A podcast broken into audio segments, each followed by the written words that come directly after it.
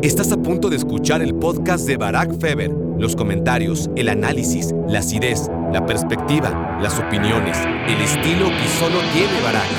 Y eso que sabíamos que el City era el gran favorito en esa final y que una de las dudas era qué tanto iba a manifestar esa superioridad sobre el Manchester United, ¿no? Y aun cuando estábamos bien advertidos, el City te castiga, no solo como rival, sino como espectador, porque estás distraído 10 segundos y empieza el partido y gol. Puedes tener ganas, puedes tener tiempo a hacer un montón de cosas, pero si no tienes dinero, güey, pues no hay forma, ¿no? No, no hay forma. Puedes tener dinero y puedes tener tiempo, pero si no tienes ganas, pues ¿para qué lo haces? Cuando se dan estos tres factores y cuando logras equilibrar, es cuando haces cosas. Con que uno de ellos te paralice, pues ya valió madre.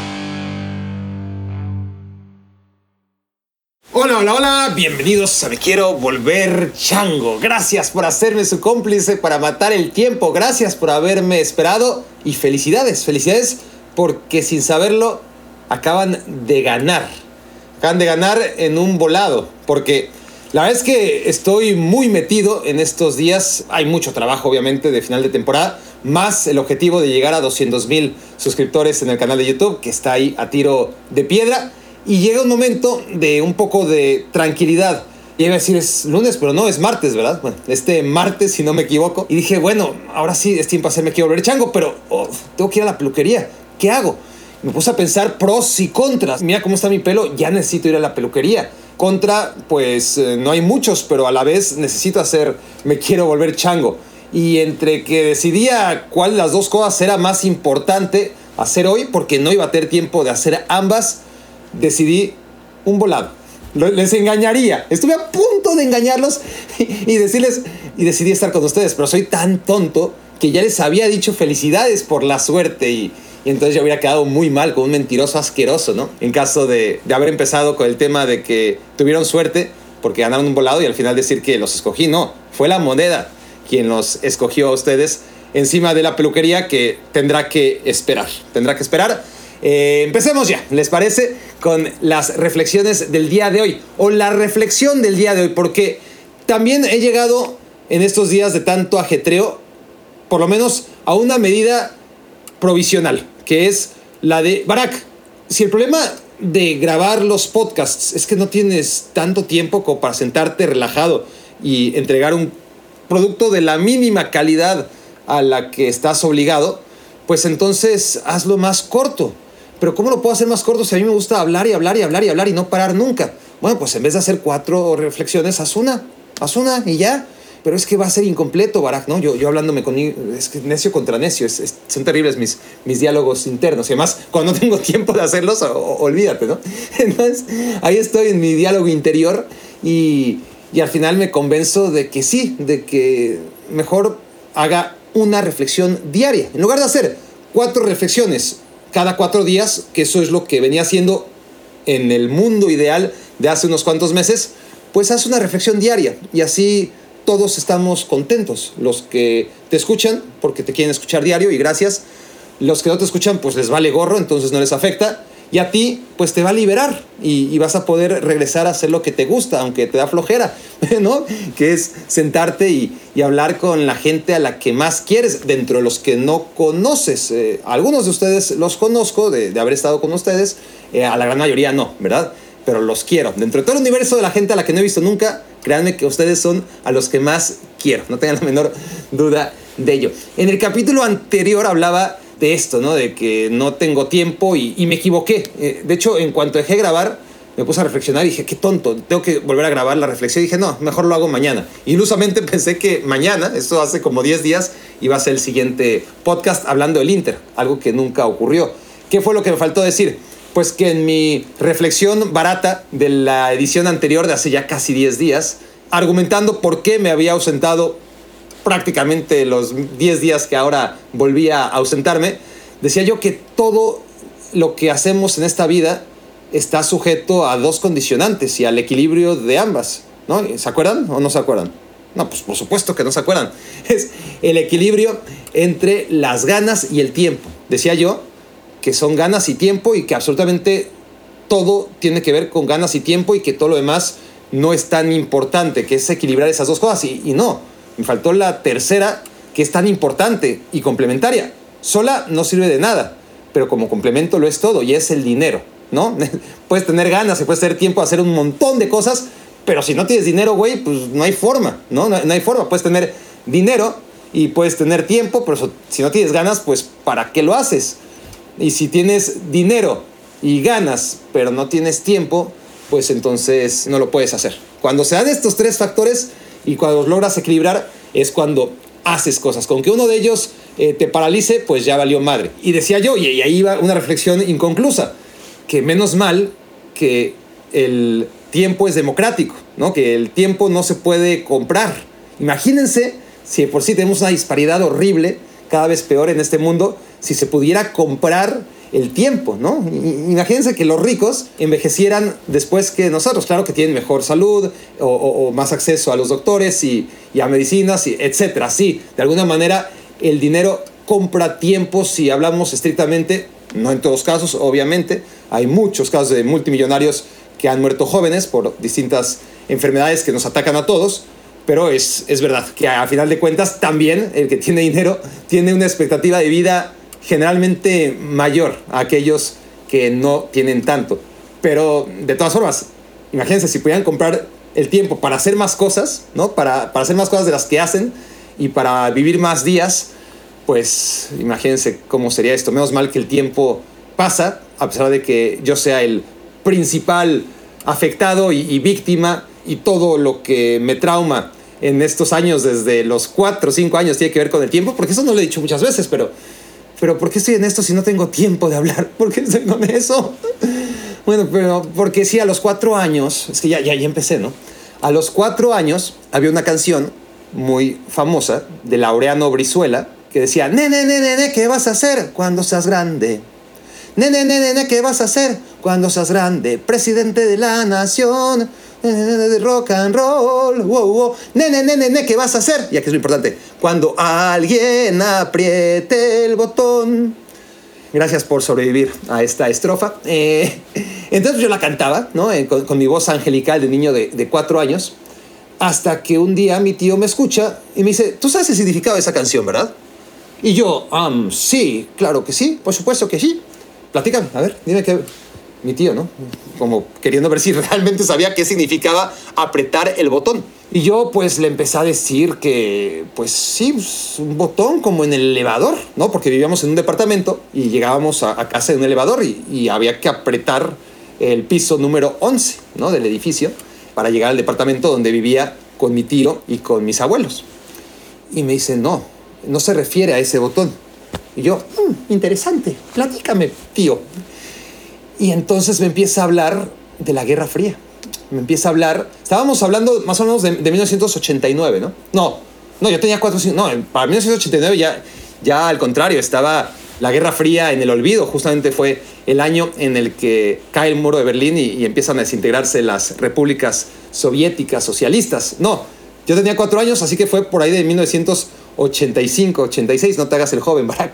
Entonces en el 85, 86 me empieza hablar mi tío de, la Guerra Fría, de, cómo una mitad del mundo se dividió, o así me lo hizo, como él queriéndome hablar en términos en los que según él se le habla a un niño de, de 4 o 5 años, ¿no? Entonces me lo pintó así como que, que el mundo estaba dividido en dos y de una mitad del mundo estaban los rusos o soviéticos y de otra mitad pues los países que defendía, entre comillas, los Estados Unidos.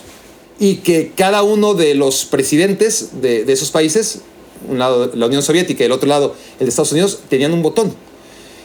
Y que si apretaban ese botón, se acababa la otra mitad del mundo. ¿Saben lo que fue eso para mí? Tenía cuatro o cinco años. Para mí fue terrible. honestamente fue terrible. No, no podía, no podía dormir y, y mi mamá regañó mucho a mi tío y, me empezó a decir, no, no es cierto. Y mi tío, no, dile que no es, no, no, no, regáñame lo que quieras, pero no le digas que no es cierto porque sí es cierto. No lo engañes, así. Y yo, Dios, y, yo no podía dormir, ¿no? Y, desde entonces he tenido, no sé, no le quiero echar la culpa a mi tío, pero sí, ¿por qué? ¿Por qué lo voy a defender? ¿Por qué lo voy a defender? este, quizás sí, quizás no, pero esos traumas del tiempo y de no querer morir, que tanta gente se aproxima a ellos con tanta naturalidad y certeza, a mí me causa mucho agobio. No el morir tanto, que también, sino el envejecer. Me caga la idea de envejecer, obviamente. No es obviamente, hay gente a la que no. A mí me odio envejecer, odio que envejezcan mis seres queridos que tengo alrededor, odio, honestamente, que, que pase el tiempo. Entonces, por lo menos es un alivio saber que el tiempo no se puede comprar, que pasa para todos.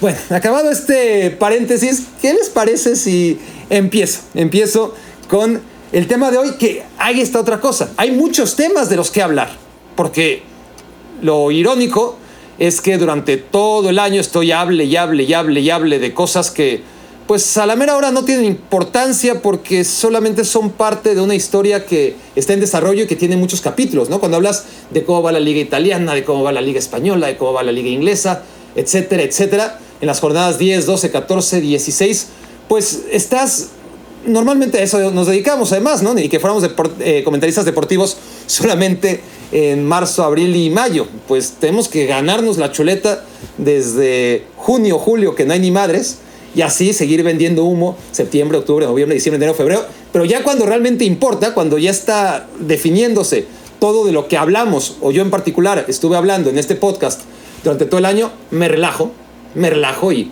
y dejo de, de, de grabar podcasts con cierta periodicidad.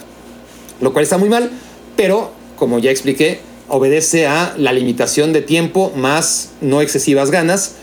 Pero como ya identifiqué que además de la desfachatez, también el problema es que no tengo por qué dedicarle una hora todos los días al podcast, pues aquí voy a estar y ese es mi compromiso. Vayan ustedes a creerme o no, eso es su propio riesgo, pero mi compromiso es grabar un capítulo de Me Quiero Volver Chango diario, como en el Mundial, de aquí a la final de la Champions, ¿no? Así lo voy a hacer y dejé mis papelitos allá. Entonces, voy a moverme sutilmente, no se vayan, va a ser muy rápido. Voy a ir por mis papelitos porque, fiel a una tradición vieja, no sabía de qué hablar. Entonces hay muchos temas, es decir, han pasado tantas cosas en estos días, pues en cada liga por lo menos hay un tema del que hablar. No tengo ganas de hablar de Santi Jiménez, tengo ganas de hablar de César Montes y, de Johan Vázquez, tengo ganas de hablar de cómo acabó la Serie tengo muchas ganas de hablar de varios temas que están en ese. Miren, aquí está, en esta cajita. Ya volví. En esta cajita amarilla puse varios papelitos, son seis. ¿Oyen? Y entonces, pues hablaré de cuatro, uno por día, y los dos que queden, pues ya ni modo, ¿no? Entonces vamos a ver. A ver, a ver, a ver. Ah. Se me cayeron todos. Bueno, City contra Inter. Este. ¿Por qué, ¿Por qué soy preso de mis propias tonterías? O sea, perfectamente. Pues eso es lo que te pasa, güey. Perdón, este sé que, que no es bueno. A, a, YouTube no le gusta además que, que aparezca autoflagelándose la gente. Pero, pero lo que pasa es que, ok, Inter contra City es el papelito que acabo de escoger para aquellos que, que no lo vieron o aquellos que están escuchando este podcast con mucha paciencia. Y, y, el tema es que, claro, el Intercity hay que calentarlo, hay que hablar de él el viernes eh, y ya salió muy temprano. ¿Y qué día los voy a estar hablando del Chaquito Jiménez si sale el, el papelito del Chaquito Jiménez el día previo a la final Inter contra City, ¿no? Pero bueno, la verdad es que también me comprometí a hablar del, Inter, porque en el último podcast hablé largo y tendido del Manchester City. Y bueno, hay que actualizar un poco del City porque desde entonces ganó la FA Cup y del Inter no ha hablado prácticamente nada. Entonces ya me está gustando la idea, ya está gustando la idea, por más que, bueno, no pasa nada. Hoy hablo del Manchester Inter y el día previo a la final, independientemente del papelito, pues hablaré, porque tengo que ser esclavo de mis, de mis propias este, decisiones absurdas. Para eso tengo un podcast. ¿Quién me manda a hacer papelitos? Decide tú de qué quieres hablar ya, pero claro, ante uno de mis problemas en la vida es no saber decidir ciertas cosas y se lo dejo al azar. No me ha ido tan mal, así que no me quejo. Pero bueno, tocó Inter en contra del Manchester City. Un análisis previo a la final y se quedan entonces el resto de papelitos para ver de qué hablamos mañana, pasado mañana y el viernes, porque sigo dudando si hoy es martes, pero estoy casi seguro que sí. Bueno, aquí está, déjenme buscar donde puse mis apuntes del City y del Inter, porque no quiero dejar de abordar nada. Ok, aquí está. El Inter de Milán. El Inter de Milán es un equipo que claramente parte como víctima ante el Manchester City, que debería perder. Pero la otra vez en un ejercicio en YouTube analizaba las finales más disparejas de la historia. E hice una investigación en la que, pues, chequé Copas América, Copas Libertadores, Copas de Europa, tanto de clubes como de naciones, mundiales, todas las finales importantes, confederaciones que se han jugado y que a priori parecían tan o más disparejas que este City contra Inter. Mi conclusión, después de esa muestra de 25, me parece, 25 finales disparejas, la ganaron cinco veces los equipos que partían como víctima, lo que nos habla de un porcentaje de 20% para el Inter. Es como un penal, háganse cuenta. Se tira un penal, lo normal es que se meta. Se meten 3 de cada 4, 4 de cada 5, según dónde se tire, ¿verdad? Y, según qué tan amplia sea la, la muestra.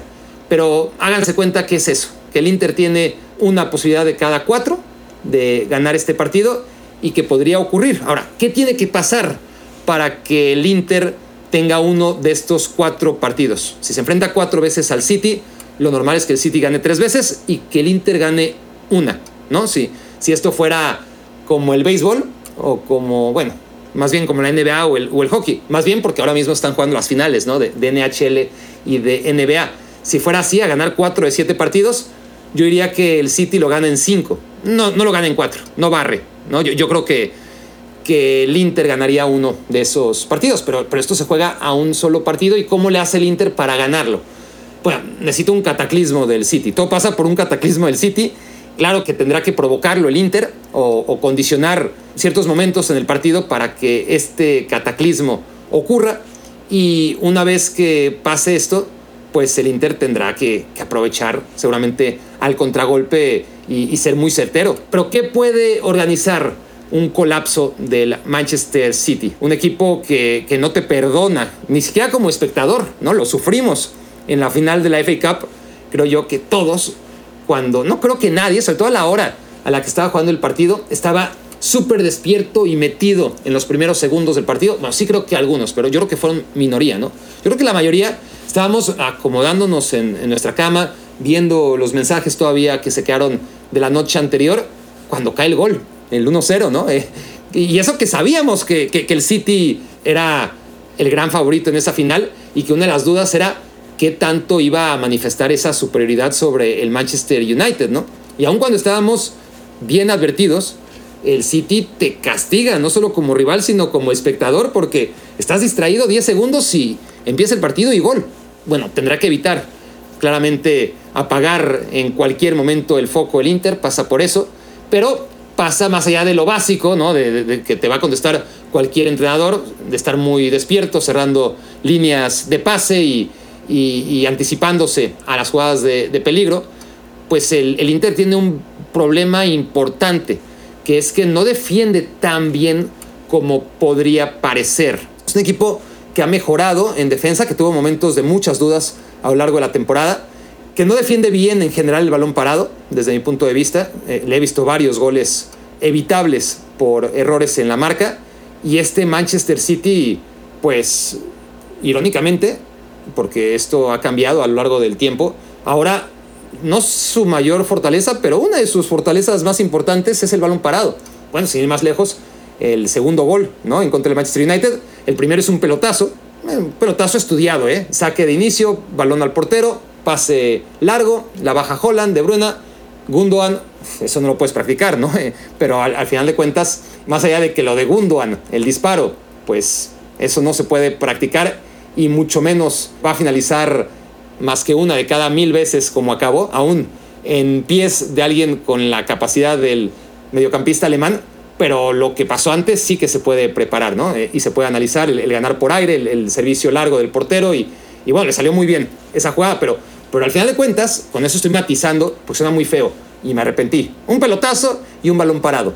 No, pero sí, así ganó el, el Manchester City en contra del Manchester United, haciendo poco, haciendo poco, pero el United haciendo mucho menos, ¿no? Si, si, el City hizo poco, el United hizo bastante menos y, la alcanzó. Y seguramente la final de la Champions va a ser similar. No esperen que el Inter haga mucho. Si el Inter va a ganar esta final, va a pasar porque se va a defender bien, no porque va a atacar bien. Es decir, si las posibilidades del Inter de avanzar, bueno, no avanzar, sí, avanzar es hacia la Copa, ¿no? Nada más, si, si las posibilidades del Inter de ser campeón son mínimas, están reducidas a defenderse muy bien y atacar, pues por supuesto tendrá que atacar en algún momento y, y hacerlo con puntualidad y eficiencia.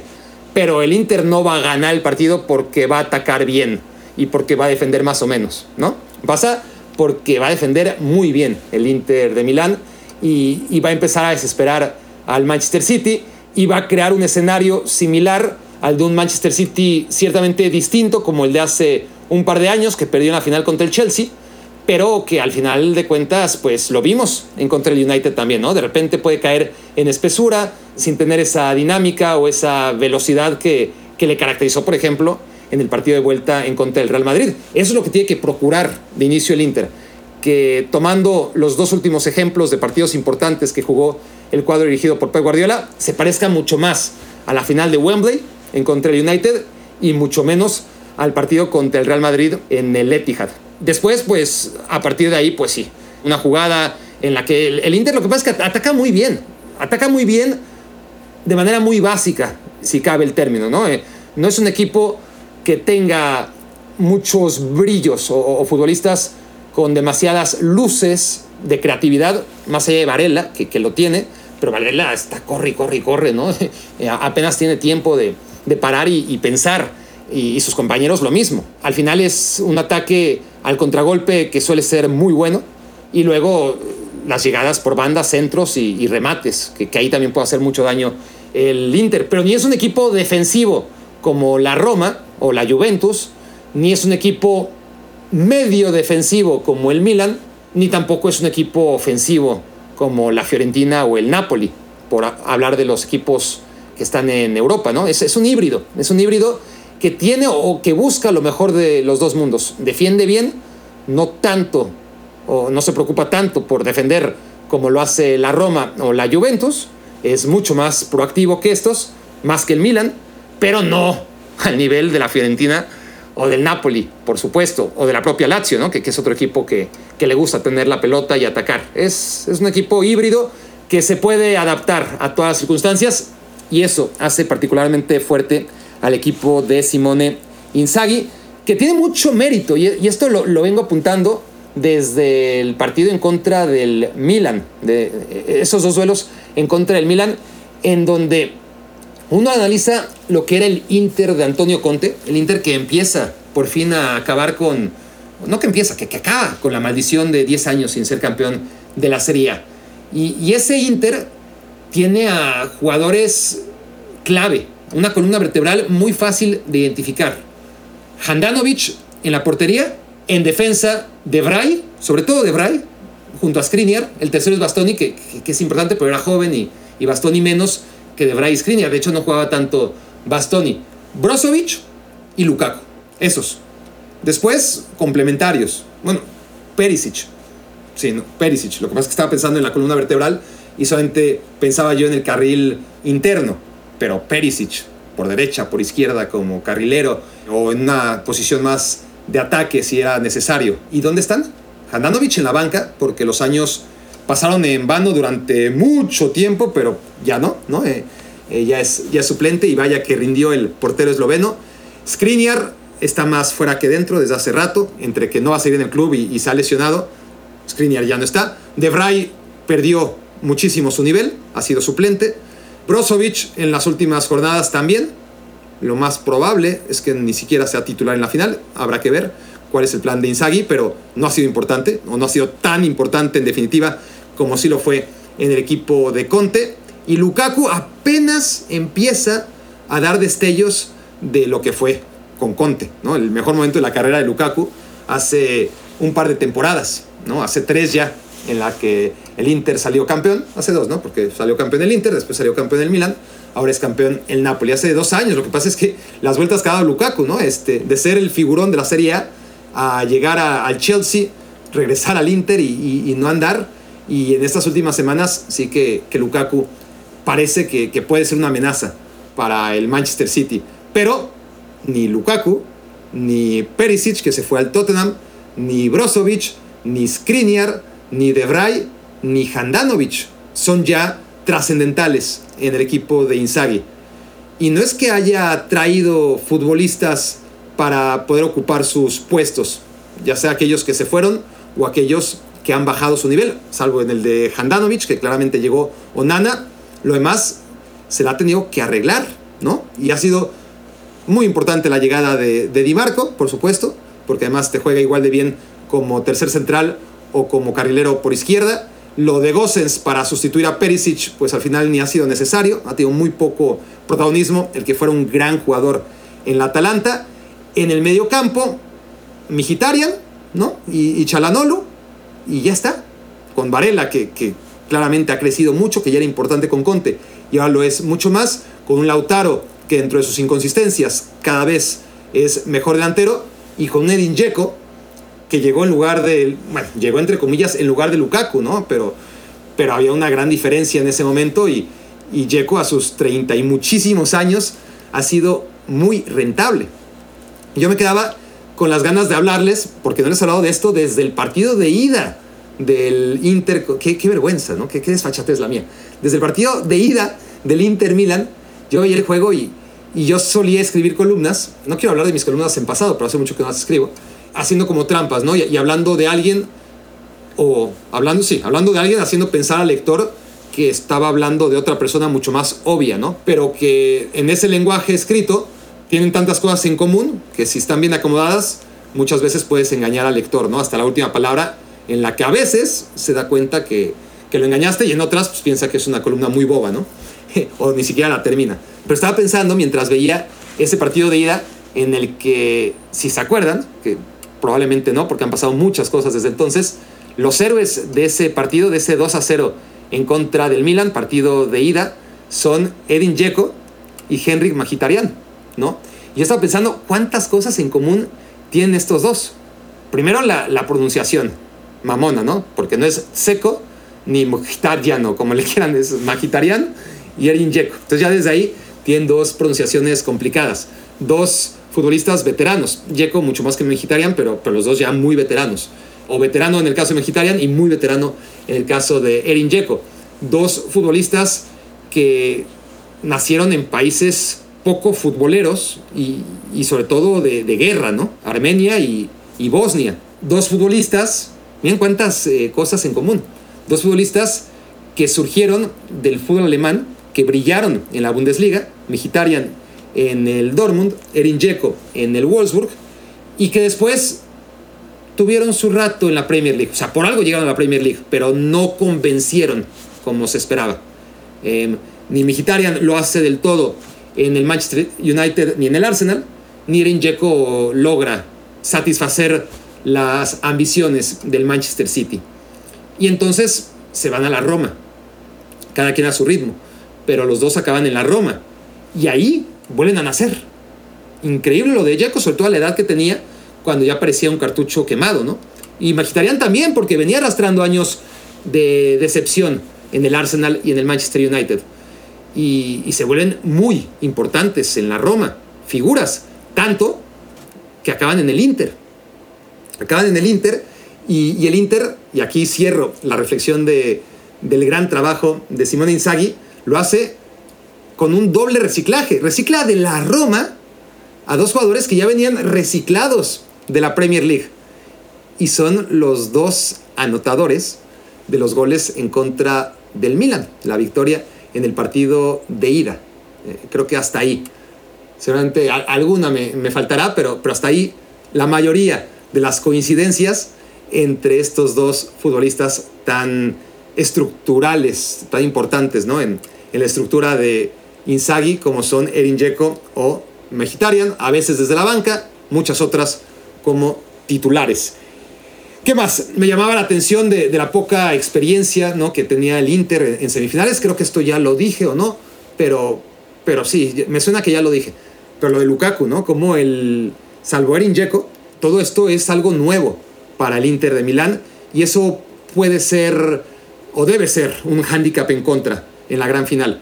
Porque el City todas las veces que, que jugó una semifinal o una final, que fue solo una vez, partía con una desventaja respecto al rival. No sé qué tanto contra el Chelsea, yo creo que también, pero en general las semifinales que jugó y que perdió y los cuartos de final en algunas ocasiones, porque el Chelsea pues también, ¿no? Tenía, sí, jugadores que, nunca habían jugado una final, pero quieras o no, era un equipo que, ya había ganado la Champions y que tenía futbolistas que ya sabían de qué se trataba jugar a esos niveles, ¿no? El Manchester City no tanto. El Manchester City, la gran mayoría, si no es que todos, jugaban su primera final de, Champions en contra del Chelsea. Entonces, por más que tuviera mejor equipo, por más que viniera jugando mejor, el tema de la historia en su contra, pero sobre todo el tema del ser recién llegados, ¿no? De, no tener la experiencia de llegar a esas alturas, jugaba en contra del Manchester City. Era un hándicap en contra del City tener menos experiencia en los partidos de campeonato, ¿no? Respecto a sus rivales. Y ahora no, porque por más que digamos que sí, que la camiseta del Inter, tres veces campeón de Europa, que, que se juega la posibilidad de estar, ya está en la superélite europea, ¿no? Con, tres Copas de Europa, pero ya ganar una cuarta ya te pone en otro nivel, en un nivel, no al nivel del Real Madrid, que está aparte, pero después ya en un segundo escalón está el Milan, y, por ahí no tan lejos ya aparecen pues el Liverpool, el, Bayern, eh, con seis Champions Leagues cada uno, ¿no? El Barcelona aparece después con cinco, y luego aparecerían con cuatro el Ajax y, el Inter. Y ya, o sea, los demás ya quedarían atrás y, el Inter entonces estaría dando un paso importante hacia el... Si ya está en la superélite histórica de Europa, pues todavía un poquito más elitista sería el nombre del Inter en el panorama europeo. Pero, pero esas tres copas que ha ganado ya quedan lejos en el tiempo, aunque la más reciente no es tan vieja, ¿no? Es la de 2010 y no sé qué tanto pueda pesar honestamente ante un Manchester City que pues ya, ya, ya no tiene la excusa de, nunca haber jugado una final. Para ganar una final, por lo menos, por lo general tienes que perderla. ¿no? La, historia de, la Champions League nos dice eso. Generaciones de futbolistas que difícilmente ganan la Champions a la primera que llegan, ya sea a semis o a la final. Por lo general tienen que perder y luego regresan y la ganan. Y ejemplos hay muchos de aquellos que regresan y la ganan y de aquellos que nunca regresan, ¿no? Pero bueno, el Chelsea la pierde en 2008, era mejor equipo que en 2012, pero la acaba ganando, ¿no? La pierde contra el United en 2008 y después, contra todo pronóstico, en 2012 va y la gana en penales visitando al Bayern, que era mucho mejor equipo. El Chelsea, envejecido, ya tenía esa experiencia de haber perdido una final de Champions y, se la lleva. El Bayern al siguiente año, ¿no? Venía de perder la final de la Champions y al siguiente año esos jugadores ya no perdonaron al Borussia Dortmund que es un ejemplo de, un equipo que ya no volvió. Pero luego está el Liverpool, ¿no? El Liverpool que pierde contra del Real Madrid, aprendizaje, vuelve, y claro, una cosa es enfrentarte al Real Madrid y otra cosa al Tottenham, ¿verdad? Pero bueno, en cualquier caso sirve también como ejemplo de otro de los muchos equipos que primero perdieron una final de la Champions y luego la ganaron. El Real Madrid es excepcional, no cuenta, pero también podríamos decir, si queremos acomodar todo en una, en especie de axioma, pues el Real Madrid perdió tres semifinales, se, había quedado en octavos de final muchos años, muchos años seguidos, siete creo. Con José Mourinho dan un salto a semifinales, tres veces seguidas, se quedan en semifinales. Y, a partir de perder en semifinales, pues ya llegan a la final y tratándose el Real Madrid, y sobre todo un Atlético de Madrid que, que pues estaba como niño en un lugar donde no había estado nunca, una final de, de Europa, aunque ciertamente mientras pienso en voz alta, ya había estado en una final que perdió por goleada en el desempate en contra del Bayern, pero, pero vamos, saben lo que les digo, en comparación del Real Madrid, nada que ver. Y tan es así que, el Atlético de Madrid regresa a una final y es así que le tocaba la de 2016. Pero es que contra el Madrid no se puede, no, no se puede. Eh, eh, gana el Real Madrid en, en penales cuando el Atlético de Madrid habría sido otro ejemplo ideal de un equipo que llega a una final, pero que a la primera muy difícilmente la vas a ganar. En el caso del Manchester City, pues es esa segunda final y sobre todo el no tener ese hándicap de menos experiencia respecto al rival, ¿no? Porque como creo yo haberles dicho en el episodio pasado, por más que no hable del Inter, creo que sí dije, ¿no? Que, que Lukaku nunca había jugado unas semifinales de, la Champions. Y si te haces una pregunta y tienes que contestar rápido, ¿qué futbolista del Inter ha jugado semifinales de Champions? Dices, mm, no sé, Lukaku. No, pues Lukaku no. Edin Dzeko sí. Y es de los pocos. Y Onana es otro, ¿no? Eh, que jugó semifinales con el Ajax. Eh, aquel partido precisamente contra el Tottenham. Pero creo que nada más, no hay más, ha sido lo demás, futbolistas, que, todo esto es nuevo para ellos y que se beneficiaron de, enfrentarse a otros equipos similares en el camino, ¿no? Que, ya sabemos que, que, en esa parte de la llave, los duelos directos antes de llegar a la final, iban a ser contra equipos de no mucha experiencia. El Milan la tiene históricamente, pero también estos jugadores no tenían a un jugador que realmente pudiera orientarlos y decirles, mire, esto es así, yo ya lo he vivido y, y no, era nuevo para todos. Una cosa es llegar a un territorio que nunca has explorado y otra cosa hacerlo cuando nadie de tu expedición lo ha hecho. ¿no? Ahí sí es como el golpe este, más complicado ¿no? a, la hora de asentarte en, un partido de estas dimensiones. Porque tú puedes llegar por primera vez, pero estás cobijado por uno, por dos, por tres que, que, ya tienen la experiencia. Cuando todos, ¿no? cuando el, lugar es nuevo y además no tienes a un líder de la expedición que haya estado ahí nunca, pues las cosas se, se complican. Y, a pesar de eso, bueno, pues el Inter, entre todos los inexpertos que se fueron enfrentando desde octavos de final, o, desde cuartos sobre todo, ¿no? En, esa parte de, la llave, pues entre el Benfica, el Milan, el Inter y, y el Napoli tenía que salir uno, y al final el, el que tuvo más oficio, sin duda alguna, fue este Inter de Milán, que ahora llega a esta final como equipo candidato a perderla, pero, pero ya veremos, ya veremos porque, porque pueden haber emociones y el Manchester City puede colapsar y ya hablaré del Manchester City en un próximo capítulo porque como lo quedé van a ser capítulos un poquito más cortos y diario, eso sí, diario para poder seguir hablando esta semana, además del papelito, un poquito más de la final entre el Inter y el Manchester City que acaba de decidir que es la mejor manera de tener un poco los mejores de, los dos mundos. Un poquito de papelito de temas que quedaron sin abordar en las semanas pasadas en este podcast y un poquito de reflexión extra sobre ese último gran partido de la temporada entre el Inter y el Manchester City. Esto fue Me Quiero Volver Chango. Muchas gracias por haberme hecho su cómplice para matar el tiempo.